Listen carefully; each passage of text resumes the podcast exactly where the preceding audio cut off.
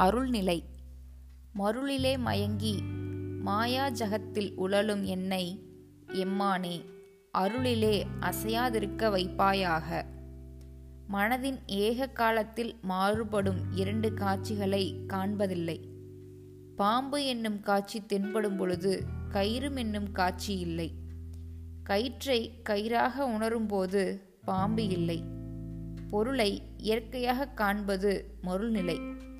பொருளை பரமனாக காண்பது அருள்நிலை. கவி.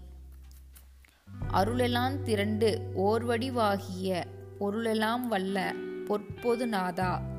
என் மருள் எல்லாம் கெடுத்தே உளம் மண்ணலால் இருளெல்லாம் இரிந்து எங்கொழித்திட்டதோ தாயுமானவர்.